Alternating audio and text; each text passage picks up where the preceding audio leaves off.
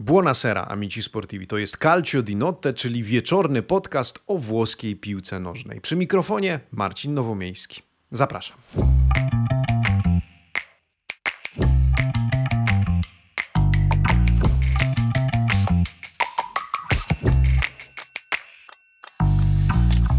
Dobry wieczór, dobry wieczór. Dziewiąty odcinek podcastu Calcio di Notte właśnie wjeżdża na pełnej, ale spokojnie w swoim stylu. Zresztą w tygodniu, który ma szansę i wierzę, że dla wielu z Was jest spokojniejszy dobra okazja, by wziąć długi weekend, okazja, z której ja bez skrępowania i niechybnie skorzystałem, więc możecie sobie wyobrazić, że już od jakiegoś czasu zacierałem ręce na myśl o środzie i dalszych dniach, o dniach, w których miałbym więcej przestrzeni na to, żeby trochę zwolnić i odpocząć, aż do soboty, bo w sobotę oczywiście wracam do Eleven Sports, o tym może na, na koniec tego odcinka. Tak czy inaczej, dzisiejsze spotkanie chciałbym rozpocząć od pewnego szczególnego ogłoszenia. Jeżeli śledzicie nas w, so, w social mediach, to już pewnie zauważyliście, zauważyliście, do naszej redakcji dołączył oficjalnie już do ścisłego grona Hubert Czemierowski. W związku z tym chciałem poświęcić tę minutę, półtorej na to, żeby e, serdecznie powitać Ciebie, drogi Hubercie. Od jakiegoś czasu, już od trzech miesięcy współpracujemy, ale generalnie podjęliśmy decyzję, zaproponowaliśmy Hubertowi dołączenie do ścisłego redakcyjnego grona Amici Sportivi. No i 1 listopada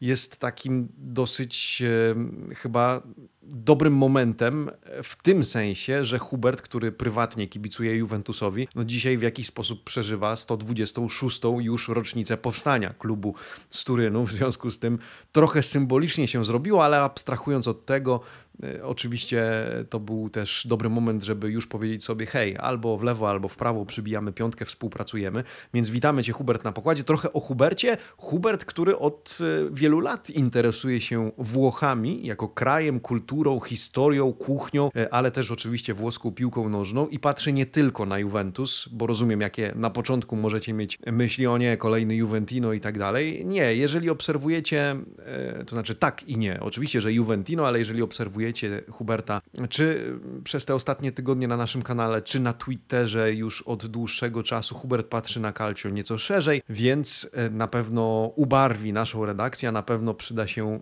dodatkowa para rąk na pokładzie, tym bardziej, że od jakiegoś czasu Hubert z powodzeniem realizuje swój projekt autorski Calcio Fantasy, który bardzo dobrze się przyjął i cały czas, e, który żyje, no bo Calcio Fantasy to też e, pewna specyficzna aktywność, zabawa, w której szybko można się zniechęcić, jeśli gdzieś tej uwagi, atencji nie podtrzymuje się w odpowiedni sposób, a mam wrażenie, sam jestem tego przykładem. Nigdy nie wychodziło mi e, jakieś długofalowe granie w Calcio Fantasy, a no, mam nadzieję, że podobnie jak ja, Wy również interesujecie się tym, co dzieje się na tym poletku, chociażby z uwagi na to, jak wiele pracy Hubert wkłada w analizę, podsumowania, to, że mamy nagrody miesiąca. Za chwilę dowiemy się, kto kolejną piłkę czy miniaturę piłki oficjalnej serii A zgarnie za wyniki października. Z kolei w każdym razie bardzo cieszę się, że Hubert dołącza do nas. No i co? Witamy w naszej szatni. Teraz pozostaje zapiąć pasy, bo trochę będzie trzęsło w pozytywny sposób. Także mam nadzieję i zapraszam Was do tego, że Wy przyjmiecie y, Huberta i przywitacie równie gorąco. Ostatni odcinek podcastu Calcio Fantasy, ten poświęcony aferze Calciopoli i temu, że Juventus przestał walczyć w tejże sprawie z, czy o rzeczy, o które walczył od lat, wywołał sporo emocji, sporo komentarzy, sporo wiadomości. Bardzo serdecznie dziękuję za każdy opublikowany komentarz, każdą opinię, każde emocje, którymi się podzieliliście. Ja chciałbym odnieść się do jednego komentarza, i długo zastanawiałem się, czy w ogóle warto to robić, czy chcę to robić, ale co jakiś czas w ogóle, bez względu na meritum tego komentarza, o czym za chwilę, pomyślałem, że co jakiś czas będzie fajnie w ogóle odnieść się do Waszych komentarzy, porozmawiać z Wami, do komentarzy, które oczywiście publikujecie na na YouTube e, pod e, zapisem podcastu, bo trudno to robić na Spotify. Oczywiście serdecznie pozdrawiam jednych i drugich e, słuchaczy, bez względu na to, gdzie teraz słuchacie tego odcinka. Tak czy inaczej, komentarz, który mm, dostałem na Twitterze. I pomyślałem, że nie odpowiem na Twitterze, tylko skoro tutaj spotykamy się w sprawie tego podcastu, czy żeby porozmawiać ze sobą o włoskiej piłce, to odniosę się do niego tutaj, a komentarz napisał Jarosław. Może najpierw go zacytuję. Komentarz brzmi: Ale poszło szkalowanko kibiców Interu z twojej strony. Mówisz, że wchodzisz na stronę kibiców Interu i zero mery merytorycznych komentarzy, tworząc jakieś uogólnienia i znajdujesz też poparcie w odpowiedziach tu cytat, Interopoli. Sam wpisujesz się we włoskie kibicowanie przeciw. No i tak chciałem odnieść się, drogi Jarku, drogi Jarosławie, do tego komentarza, bo po pierwsze nie rozumiem, co nazywasz szkalowaniem w tym, co powiedziałem w tym e, odcinku, bo szkalowanie to według własnej definicji, czy definicji tego pojęcia, rozgłaszanie nieprawdziwych informacji szkodzących czyjejś dobrej opinii. Zastanawiam się więc, które informacje na temat Interu czy kibiców Interu były w, twoim, e, w Twojej opinii, w Twojej ocenie nieprawdziwe. No i łatwo rozpoznać, że odnosisz się do fragmentu od 34 minuty tamtego podcastu, bo aż sprawdziłem, co ja faktycznie i jak to powiedziałem, bo wiem, co miałem na myśli, ale zarzucasz mi tworzenie uogólnień. Proponuję, żebyśmy sprawdzili, czy sam w tym momencie nie uogólniłeś, bo mówisz, że powiedziałem, że wchodzę na strony kibiców Interu, zero merytorycznych komentarzy, e, a ja mówiłem o jednej stronie. Nie o stronach, mówiłem o konkretnym wpisie, o konkretnym newsie dotyczącym tego, że Juventus przestał walczyć o e, to, o co walczył w sprawie Calciopoli i o tym, jakie komentarze pod tym newsem e, zastałem i tak, tam nie było żadnego komentarza merytorycznego, to znaczy nie było tam żadnego odniesienia się do meritum sprawy, do tematu, którego news dotyczył i do tematu, który omawiałem w tamtym odcinku. I wszystko to, o tym wszystkim wspomniałem w kontekście tego, w jakiej skali to, co istotne w mojej opinii dla historii Calcio, jak to wydarzyło, wydarzenie, nie odbiło się w ogóle echem, ale jeśli odbiło się, to jakim echem? Jak reagowały E, grupy kibicowskie, właśnie grupa Interu, kibiców Interu, no i E, kibica Juventusu, bo przytoczyłem też komentarz kibica Juventusu, który mnie zdumiał pod akurat w tamtym dniu opublikowanym przeglądem prasy. Więc nawet dodałem, że rozumiem, że te polaryzujące emocje będą trwały i że wiem, że od nich się nie odkleimy. Natomiast e, co do Twojego komentarza w sprawie wpisów krytykujących Inter, nie mówiąc już o tego, tym jednym w postaci hashtagu Interopoli, bo to był jeden taki komentarz, nawet się nie odniosłem. Nigdy pod takimi się nie podpisywałem, nie pochwalałem, ale też nie kasuję komentarzy, bez względu na to, czy krytykują Juventus, Romę, Napoli, Inter, jakiekolwiek. Dopóki nie obrażają personalnie ludzi, widzów na kanale, Nigdy nie usuwam komentarzy, ani ich nie ukrywam. Więc chętnie dowiem się od ciebie, w jaki sposób wpisuje się to wszystko w kibicowanie przeciw. Co takiego robię, że uważasz, że kibicuję przeciw? To odniesienie do oczywiście do włoskiego gufare. E, mówiliśmy o tym, że we Włoszech panuje takie zjawisko jak kibicowanie e, przeciw, więc zapraszam. Powiedz mi, jakie moje zachowania sprawiają, że wpisuję się w kibicowanie przeciw, bo osobiście się z tym nie zgadzam, ale być może faktycznie przytoczysz jakieś konkretne przykłady, ale konkretne, nie uogólnienia, ale właśnie konkretne, które pozwoliłyby mi to zrozumieć. A ponieważ wysłuchałeś tam tego podcastu, odpowiadam Ci w takiej samej formie, ale w razie gdybyś miał przeoczyć ten odcinek, to wyślę Ci go bezpośrednio e, również na Twitterze. Tyle na ten temat. Zamykam e, i przechodzę do dalszych tematów, które przygotowałem i które chciałbym poruszyć w dzisiejszym spotkaniu z Wami. Po pierwsze, choć nie planowałem tego wcześniej, to wspomnę o jednej rzeczy. Dzisiaj do porannej kawy obejrzałem drugi odcinek serialu na Netflixie, serialu Beckham. E, I akurat ten odcinek, nie wiem czy oglądaliście ten serial. Jeżeli nie, to polecam. Nawet jeżeli nie kibicujecie Manchesterowi United i nie interesowaliście się zbytnią postacią Beckhama, to to jest fajny powrót do lat 90.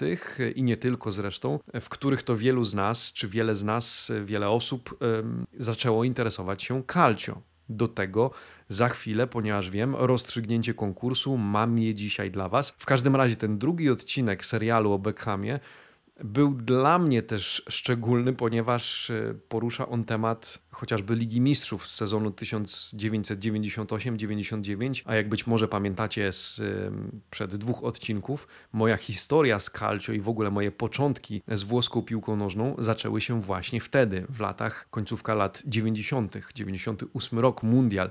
No i ten finał Ligi Mistrzów z 99 roku był pierwszym, który obejrzałem. I takim mi się trafił, że po prostu lepszego od tamtej pory nie obejrzałem. E, fakt po drodze był, rzecz jasna, rok 2003, mecz Juventus-Milan inne emocje, ale uważam, że finał Ligi Mistrzów z 99 roku pomiędzy Manchesterem United i Bayernem Monachium był absolutnie najbardziej nieprawdopodobnym scenariuszem, jaki mógł napisać futbol. Pamiętam, że oglądałem wtedy z tymi dwoma kolegami, o których wam już opowiadałem, e, tenże finał. E, roztrzaskałem sobie zegarek w momencie, kiedy e, najpierw Sheringham, później Solskier zdobył bramkę na 2 do 1 w samej końcówce. Pamiętam Kufura bijącego pięścią w murawę. Nie można było go sprowadzić, uspokoić, sprowadzić z murawy. Nie mógł uwierzyć w to, co się stało. Podobnie jak tysiące fanów Manchesteru United, Bayernu Monachium, w ogóle tysiące E, sympatyków futbolu, obserwatorów, widzów tamtego meczu, więc kapitalne emocje, do których dzisiaj dzięki temu serialowi mogłem wrócić też trochę od kuchni, bo no,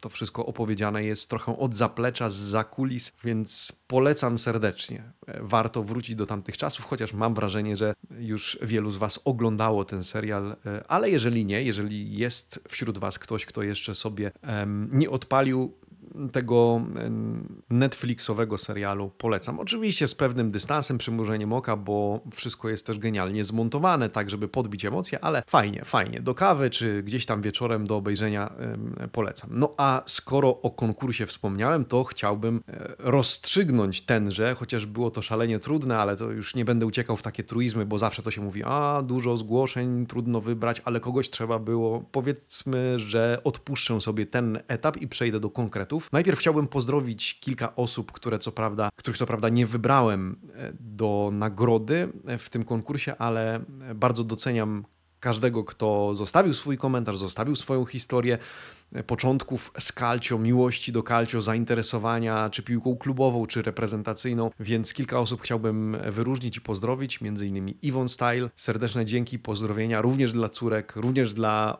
e, twojej ośmioletniej pociechy, która ogląda co jakiś czas z tobą mecze. Kapitalna sprawa. Jeśli też e, pociechy synowie, córki oglądają z wami mecze. Katarzyna Nowicka, serdecznie pozdrawiam. Dziękuję za ciepłe słowo pod moim adresem. E, no i ciekawą historię, kiedy to musiałaś wybierać pomiędzy spotkaniem ze znajomymi a a Calcio i wybrałaś to drugie. Cinek 88, fan Interu, serdeczne pozdrowienia. E, uśmiałem się z twojego komentarza, że jak dobrze, że nie podpowiedziano mi w tym 98 roku Niemców e, na tym mundialu, bo dzisiaj zamiast Amici Sportivi oglądalibyśmy czy słuchalibyśmy e, Sport Freunde, jeśli dobrze to w ogóle czytam, więc serdeczne pozdrowienia i piątka dla ciebie.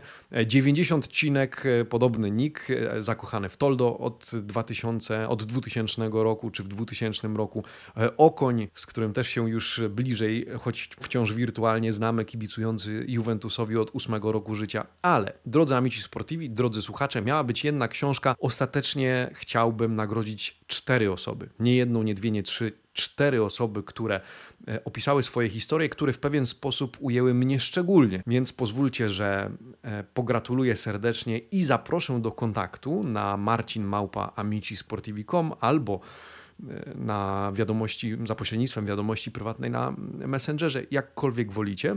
Otóż pierwszą nagrodę zdobywa Cuore Napoletano i kiedy zacząłem czytać Twoją historię i widzę Twój nick, Cuore Napoletano, a Ty piszesz o Juventusie, myślę, coś tutaj się rozkleiło, coś tutaj się nie zgadza. Tymczasem okazało się, później zrozumiałem, że zaczęło się od Juventusu, a później w pewnych okolicznościach, zapraszam do przeczytania tego komentarza, przeszedłeś do obozu Napoli i e, powiem tak, mam dwóch serdecznych kolegów, przyjaciół, którzy mówią zawsze i śmiejemy się z tego, że raz w życiu klub można zmienić, barwy klubowe można zmienić, ale twoja historia ujęła mnie o tyle, że u mnie też, pamiętacie, zaczęło się bardziej od Interu, ponieważ poszedłem za Roberto Baggio, a później, później dopiero był Juventus, więc e, nie widzę w tym nic zdrożnego, chociaż wiem, że będą tacy, którzy powiedzą o zdradzie barw klubowych i tak dalej ale wiemy, jak, jak wygląda życie i jak to w niektórych przypadkach bywa, więc Cuore Napoletano, pierwsza nagroda dla Ciebie. Druga, Mikołaj e, Małyska, fan Interu, fan Eto, za którym szedłeś. Muszę przyznać, dobra inwestycja hajsu z komunii, o którym napisałeś, więc cieszę się, że to była dobra,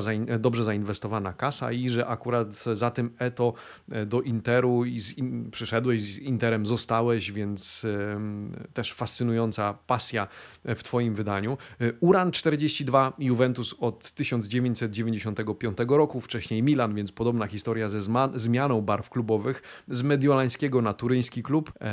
No i co? I może dobrze, że odpuściłeś, bo kolega też był milanistą i że ten Del Piero gdzieś tam się przypałętał i że zostałeś z Juventusem. Pozdrowienia dla ciebie, e, trzecia nagroda dla ciebie i Rafał. Rafał napisał do mnie maila, to był jeden z maili, które otrzymałem na marcinmałpaamicisportivi.com. Z kolei Rafał kibicuje Romie. E, Gabriel Omar Batistuta, perypetie związane z Twoją drogą z kibicowaniem przeciw. Sporo przeszedłeś w swoim środowisku i w swoim dzieciństwie. Serdecznie Cię pozdrawiam, trzymaj się. No tak to czasami z kibicowaniem E, bywa. Więc Cuore Napoletano, Mikołaj Małyska, Uran42 i Rafał z maila. Serdecznie zapraszam Was do kontaktu. Chciałbym Was nagrodzić za Wasze historie, ale jeszcze raz podkreślam, to nie jest tak, że któraś historia jest lepsza czy gorsza od innej, bo każda historia związana z miłością do calcio jest wyjątkowa i każda ma w sobie tę wartość, która nas łączy, drodzy amici sportivi, czyli to, że obserwujemy świat włoskiej piłki, fascynujemy się nim bardziej, mniej, ale cały czas wspólnie i to nas nas w jakiś sposób łączy, to jest tym spoiwem, e, tym amalgamatem, który sprawia, że spotykamy się akurat tutaj, między innymi na kanale Amici Sportivi, w Eleven Sports, w innych miejscach, gdzie włoska piłka się pojawia. Serdecznie dziękuję za udział w konkursie. To nie ostatni oczywiście takowy, do którego Was zaproszę również w trakcie tego podcastu i do którego zaprosimy Was na kanale Amici Sportivi. Ale e, dzisiaj gratuluję e, tej czwórce zwycięzców i dziękuję wszystkim, którzy zechcieli podzielić się swoimi historiami. No a wracając na chwilę do piłkarskiego weekendu e, z poprzedniego tygodnia, no co to był za weekend? Wielkie remonty, drodzy amici, Cagliari i Napoli, w ogóle nieprawdopodobny e, wynik Cagliari. 4 do 3, przegrywając do 70 którejś minuty 0 do 3. Wow, jeszcze miałem możliwość współkomentować to spotkanie z Piotrkiem Dumanowskim, bardziej szalonego przynajmniej do tej pory komentować mi nie przyszło, więc jeżeli ktoś nie oglądał, może żałować i polecam obejrzeć, nawet nie ze skrótów, tylko w ogóle mecz z odwiki, z odtworzenia serdecznie polecam, bo to, co zrobiło Cagliari, pokazuje, z jakim sercem można podbić swoją drogą, nomen omen, serca kibiców zgromadzonych na stadionie, na którym grasz co dwa tygodnie w sumie, ale który jest twoim domem. Unipol Domus, wcześniej Sardenia Arena.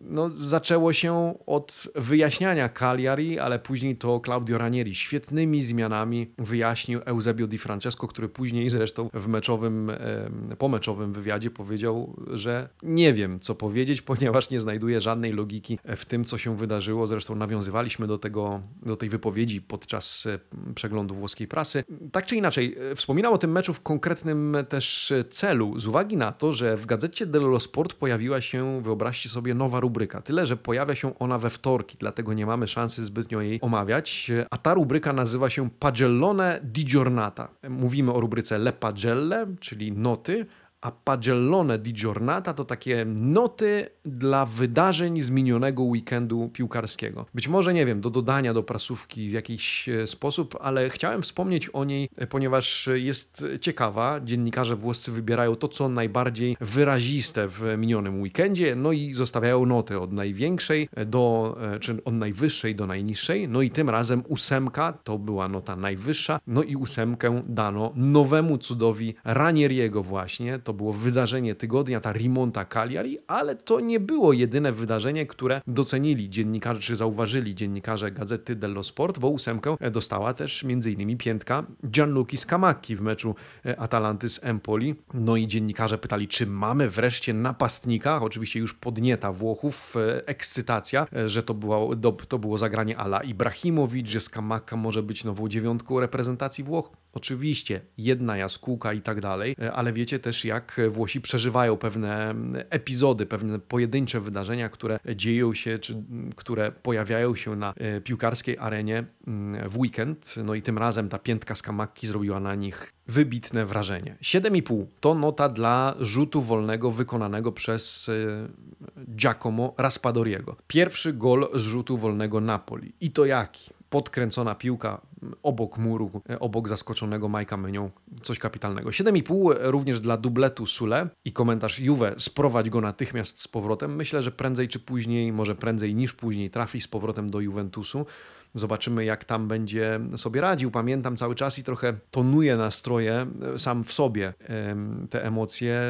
Pamiętam historię Dejana Kulusewskiego, więc on też w mniejszych drużynach, na mniejszych, w mniejszych środowiskach, Atalanta, Parma, radził sobie bardzo dobrze. No a później po dołączeniu do Juventusu, i to był transfer, którym się bardzo ekscytowałem, no było jak było i to była jedna z moich najbardziej zawiedzionych nadziei, największe moje, jedno z największych rozczarowań. Tak czy inaczej, później okazało się, że w Anglii radzi sobie, albo przynajmniej na początku radził sobie e, inaczej, lepiej niż w Juventusie, co też może być znamienne, ale zostawmy to na razie. Siódemka dla Calcio w stylu vintage w wykonaniu Allegriego. E, I to, żebyśmy się dobrze rozumieli, komplement. To pochwała ze strony Włochów, że to było Calcio w stylu vintage, czyli takiego w stylu e, defensywnym, obronnym, takie cortomuzo idealne, czyli 1 do 0 w końcówce meczu, 97 minuta, jeszcze brakowało do tego, do kompletu, e, by to był rzut karny, e, tak czy inaczej siódemka. Najsłabiej ocenieni Mourinho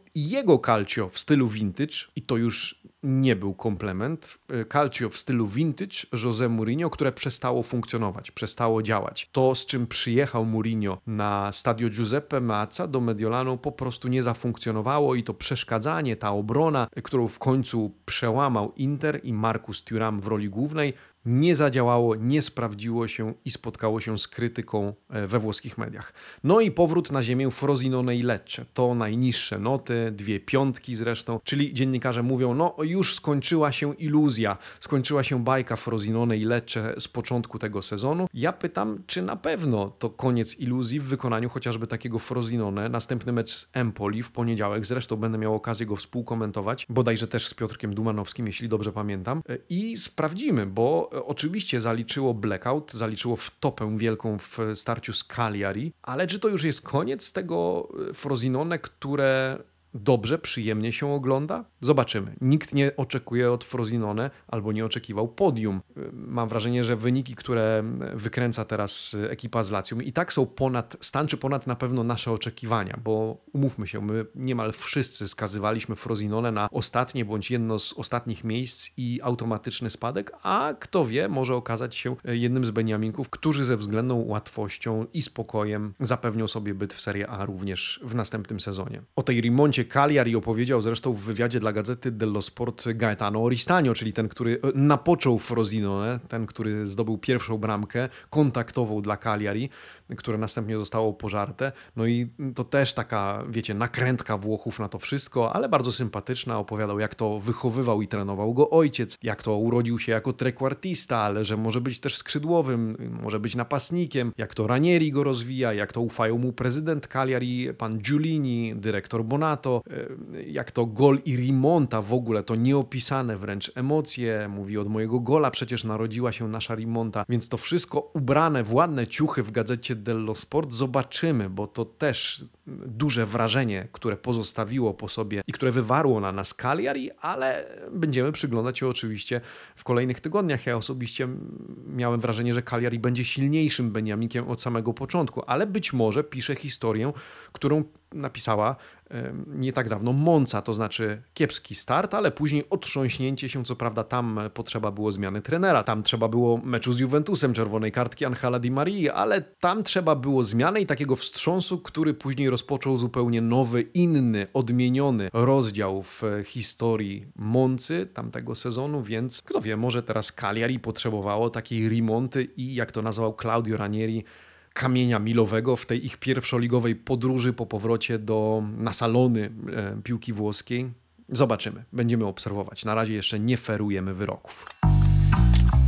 A skoro już tak o emocjach rozmawiamy, to przygotowałem dla Was krótką, nowożytną, ale bardzo interesującą, moim zdaniem, osobliwą wręcz historię, dla której emocje były wręcz swego rodzaju posłaniem. Wydarzyło się to 30 października, a w zasadzie 29 października zeszłego roku. Więc dopiero co możemy powiedzieć, że minęła rocznica od tego wydarzenia, do którego doszło we Włoszech na poziomie Lega Pro, na poziomie Serie C. News o tym i wydarzenia w ogóle zostały opisane 30, czyli na zajutrz, a to, o czym Wam opowiem, wydarzyło się właśnie 29 października 2022 roku. Jeżeli śledzicie w social mediach profil Calciatori Brutti, to taki satyryczny profil, który nawiązuje co jakiś czas do wydarzeń z przeszłości, dalszej, bliższej, bardziej nowożytnej. E, właśnie 20, nie, 30 października wrzucili takiego mema, z hasłem opisującym to, czy przywołującym to wydarzenie, a ponieważ nie znałem e, tej historii, pomyślałem, co to w ogóle jest, co tam się wydarzyło, więc zacząłem czytać, kopać i pomyślałem, o, to jest coś, o czym chciałbym Wam opowiedzieć, bo wydarzenie jest typowo włoskie, typowo emocjonalne, typowo jak z Półwyspu Apenińskiego. Więc jeszcze raz, mamy 29 października 2022 roku, jesteśmy w miejscowości Montevarchi, to jest taka niewielka miejscowość w Toskanii, w prowincji Arezzo, miejscowość, którą zamieszkuje 23 tysiące mieszkańców. No i tam jest sobie lokalna drużyna o tej samej nazwie zresztą, więc drużyna piłkarska Montevarchi, grająca wówczas w Serie C, podejmująca wówczas Cezenę w ramach 11 kolejki Serie C. Cezena tę nazwę klubu z pewnością kojarzycie. Zakończyła ona wówczas w tamtym sezonie, bo to poprzedni sezon, grupę B jako E, wicelider za e, Reggianą, do której zresztą miała tylko dwa punkty straty, więc dwa punkty do lidera. Na tamtym poziomie bardzo dobry wynik. Mecz był bez historii. Cezena punktowała. Montevarki zresztą było najgorszą drużyną, więc to była tak zwana testa koda. Być może pamiętacie to włoskie stwierdzenie. Testa jak głowa, koda, czyli no, ogon, e, więc głowa gra z ogonem.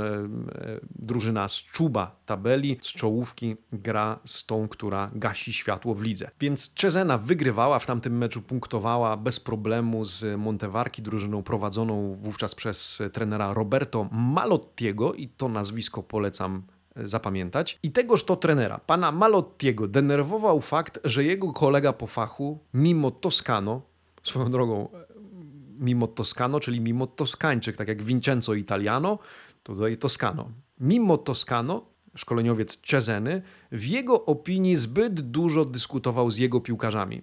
To znaczy z piłkarzami Montevarki, z piłkarzami Roberto Malottiego. A przecież powinien skupić się na swoich, więc y, niepotrzebnie uderzał w dyskusję ze swoimi rywalami, no i to denerwowało generalnie Malottiego. Tamten nic sobie z tego nie robił, w trakcie meczu sporo emocji było wokół tego, opisywało to wszystko Corriere Fiorentino, ale jak podała prasa, konkretnie o tym już napisała Gazeta dello Sport, Malotti był tym na tyle poirytowany, że wyobraźcie sobie, że po meczu, czyli w tak zwanej postpartita, kiedy trwała już pomeczowa konferencja prasowa Toscano, trenera Toscano, czyli trenera Cezeny, do salki prasowej wpadł Malotti, no i zaczęły się wówczas sceny jak z dzikiego zachodu. Wyobraźcie sobie, że podszedł do Toscano i rzucił w niego kawałkiem schiacciatiny.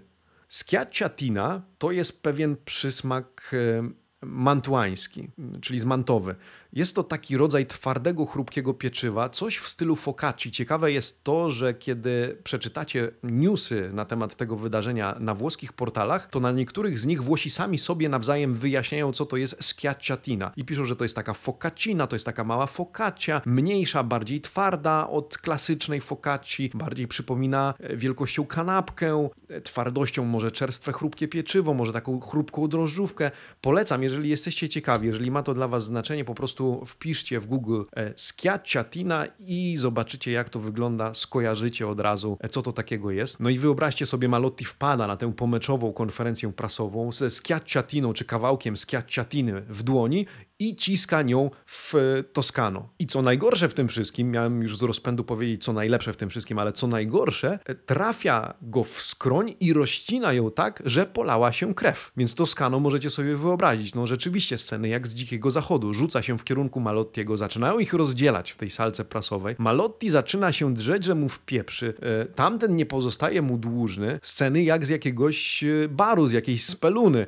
e, włoskiej. Dopiero później jeden z działaczy klubu Montevarki, drużyny Montevarki, przeprosił publicznie za ten incydent samego Toscano, w ogóle Cezenę, żeby w jakiś sposób e, uratować twarz klubu. Ale zacząłem czytać o tym e, dżentelmenie, w cudzysłowie, o, o panu Malottim. E, wyobraźcie sobie, że to nie pierwszy taki incydent w jego wykonaniu, bo ten Allenatore w ogóle słynie z wybuchowego charakteru. Swego czasu, to był 2010 rok, również starł się z trenerem rywali, z ówczesnym trenerem Peruggi, Pier Francesco Battistinim. To wszystko również wydarzyło się na e, oczach kamer, ale hitem dla mnie, oprócz tej schiacciatiny, e, było to, co wydarzyło się niegdyś, e, kiedy trenował już Montevarki, ale grał w Serie D i kiedy to został zdyskwalifikowany na miesiąc za próbę ugryzienia w ucho piłkarza Triestiny. Dobrze słyszycie. Próbował ugryźć w ucho piłkarza Triestiny, więc chciał się zabawić chyba w Mike'a Tysona z, z walki z Holyfieldem. Więc y, gość, no, jak to w ogóle ocenić? Takie emocje, takie, taki temperament, taki charakter, czy szaleństwo i czy w tym szaleństwie jest w ogóle metoda? Mało tego, wyobraźcie sobie, że Malotti potrafił być zawieszany nawet za to, jak przesadził z wydzieraniem się na swojego piłkarza, na piłkarza własnej drużyny. Więc Corriere Fiorentino, które opisywało w ogóle całą tę historię, oczywiście nie tylko oni, ale chyba w najbardziej obszerny, dokładny, skrupulatny sposób, skonkludowało to zdaniem: może czas, żeby wybrał się na lekcję bontonu do José Mourinho. No, ciekawe tylko, czy to właśnie Portugalczyk byłby jego najlepszym nauczycielem. No a na koniec dzisiejszego odcinka proponuję, dopytujecie, dopominacie się nieraz o tę rubrykę, nie zawsze jest co w ramach jej poruszyć, calcio pudelek, czyli szeroko rozumiane plotki, ploteczki ze świata calcio. Mnie to tak średnio kręci, ale czasami lubię, czasami lubię się pośmiać z tego, jak Włosi przeżywają pewne totalnie e, nieistotne, bądź niemalże nieistotne, czasami wręcz głupie wydarzenia rodem z brukowców, ale nie chcę źle zabrzmieć, bo to, o czym e, za chwilę powiem, jest ważne i jest to bardzo istotne wydarzenie w życiu każdego mężczyzny, na pewno kobiety też, pary, bo o czym chcę powiedzieć, no Paulo Dybala oświadczył się swojej Orianie. Słuchajcie, no być może już wiecie, ale oświadczył się, tak, w Rzymie przy Fontanie di Trevi, nawet Alvaro Morata był przy tym wydarzeniu. E, Tutto Sport opublikował bodajże wczoraj serię fotek z tego wydarzenia, a w zasadzie nie fotek, tylko to były screeny ze stories. Oriana oświadczyny oczywiście przyjęła, Paulo Dybala przed nią uklęknął. No i najbardziej, co mnie rozbroiło w tym wszystkim, to wchodzę sobie poczytać komentarze Włochów pod tymi newsami, a tam seria komentarzy, jeden z pierwszych w ogóle, na temat tego, że oho, na bank przy tym uklęknięciu strzelił mu przywodziciel, no i cyk, miesiąc przerwy w grze. To oczywiście z przymrużeniem oka. Serdecznie gratulujemy Paulo Dybali i jego Orianie, no i cóż, życzymy szczęścia. Nie tylko poza nim, ale również na boisku. Amici Sportivi to tyle na dzisiaj. Serdeczne dzięki wszystkim, którzy są ze mną w tym momencie tego odcinka, czyli tym, którzy słuchają do samego końca. Pozdrawiam serdecznie zarówno słuchaczy na Spotify, na YouTube. Jeżeli słuchacie mnie na YouTube, będę wdzięczny za łapę w górę, za krótki komentarz, no i oczywiście za subskrybowanie kanału Amici Sportivi. W weekend słyszymy się w Eleven. Fajne meczyki trafiły mi się w ten weekend. E, słuchajcie, w sobotę słyszymy się przy okazji meczu Salernitana-Napoli, to wczesnym popołudniem i wieczorem przy meczu Milanu z Udinese, natomiast w niedzielę Roma Lecce, więc Napoli, Milan, Roma, a w poniedziałek wspominałem już o tym Empoli kontra Frosinone, a właściwie Frosinone kontra Empoli, bo to Frosinone będzie gospodarzem tego starcia. Słyszymy się więc niebawem, póki co wypocznijcie, no i do usłyszenia następnym razem. Amici Sportivi to było Calcio di Notte, czyli wieczorny podcast o włoskiej piłce nożnej. Buonanotte.